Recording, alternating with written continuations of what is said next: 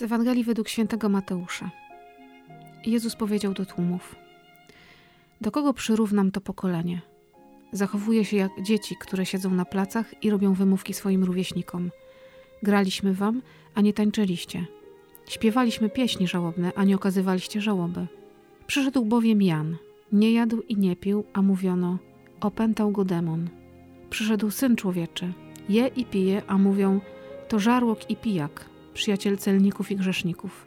A jednak o mądrości świadczą jej dzieła. Oto słowo Boże. Bogu niech będą dzięki. Szczęść Boże. Szczęść Boże. Cześć Boże. A, tak, dzisiaj niespodzianka, bo nie jesteśmy tutaj w małym gronie, ale w bardzo dużym i dobrze, że Ewangelia o dzieciach, bo jesteśmy z dziećmi. W całej ekipie najpierw witam bardzo serdecznie na tej kawie Anię i Marcina. I witamy ekipę czterech fantastycznych chłopaków, którzy mam nadzieję, że nam się przedstawią szybko. Chodźcie szybko do mikrofonu. Od najstarszego do najmłodszego. Janek. Jacek. Paweł. I Piotrek, który chyba jeszcze nie powie swojego imienia, może się trochę Ja tylko odezwie. mówi mam, to znaczy Mam. dajcie mi jeść. Mamy pierniki, jakby co. Także Janek, nie lękaj się. Chyba dobrze, że trafiliśmy na taką Ewangelię o dzieciach, które czasami nie wiedzą, czego chcą. I mamy tu właśnie ekipę rodzinkową i cieszę się, że tą kawę razem przeżywać będziemy. Właśnie tak, rodzinnie. W piątek 13 grudnia, w drugim tygodniu Adwentu, za 11 dni Boże Narodzenie. O, jak A blisko. tak, już naprawdę oddech jest na plecach. A Ewangelię mamy właśnie taką trochę o jakimś rozkapryszeniu i właściwie o tym, że my do końca chyba nie wiemy, czego chcemy. No, Ewangelia ewidentnie o dzieciach, ale nie tylko o dzieciach, o, o nas, ludziach dorosłych, których ciężko zadowolić, którzy zawsze narzekają, krytykują. To taka nasza natura nas Polaków, natura takiego narzekactwa, krytykanstwa, wszystkiego. Jak jest nam dobrze, to zawsze trzeba znaleźć jakiś powód. Piękny dzisiaj był dzień, prawda? E, tam za gorąco, albo e, tam za zimno.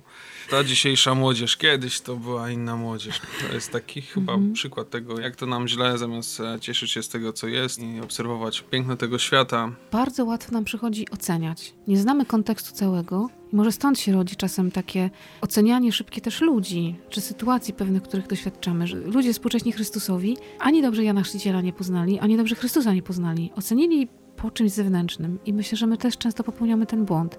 Ludzi, sytuację, Pana Boga oceniamy tak, o, po jednym doświadczeniu mówimy, no ten jest żarłok, a ten jest pijak, a ten jest opętany, a ten jest do niczego.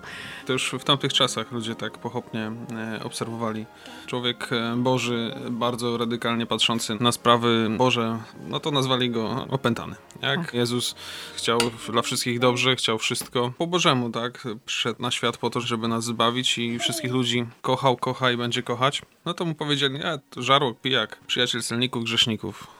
Wiele doświadczyli cudów i dobra ze strony Chrystusa, ale ocenili go po tym, że nie wiem, poszedł do Zacheusza Celnika i że Marię Magdalenę oczyścił z grzechów, no to jest przyjacielem najgorszych do widzenia, nie? Jezus tej Ewangelii określa e, Izraelitów jako to pokolenie i żebyśmy my uważali na to, żeby Chrystus na nas nie powiedział to pokolenie.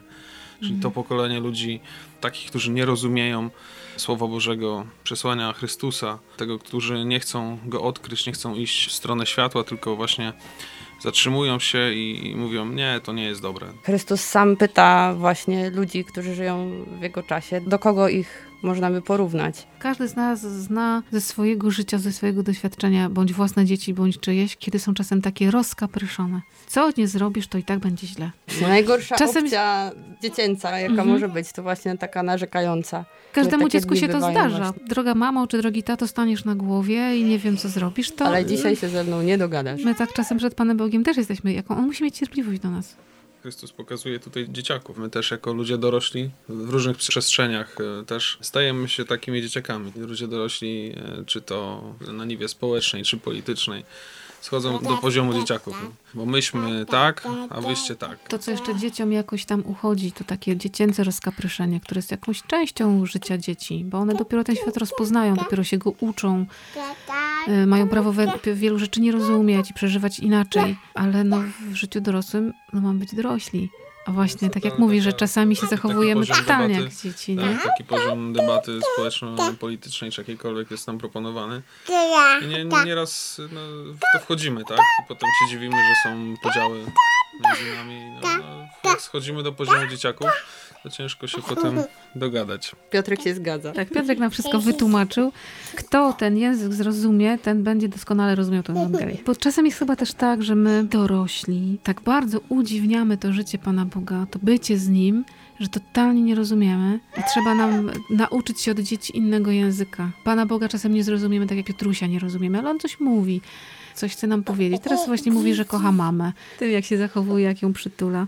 I trzeba się nauczyć ten język Pana Boga też odczytywać, bo on czasami mówi do nas trochę inaczej. Tak, na dzisiaj tak sobie pomyślałem, że warto może też pochylić się nad tym, jak Bóg działa w moim życiu, na tę chwilę, na ten moment i czy potrafię się cieszyć nie tylko ze swoich sukcesów i spraw, ale sukcesów moich przyjaciół, bliźnich, znajomych, kolegów z pracy. Czy nie ma we mnie zazdrości, nie ma we mnie zawiści, tak? Czy to, co mam teraz, to jest ta chwila, ten moment, co jest mi najbardziej potrzebne, żeby spojrzeć na to w tym kierunku i takie myślę zadanie od nas, może jak ktoś będzie chciał po kawie. Przyjrzyjmy się sobie, czy umiemy się cieszyć z tego, co robią inni.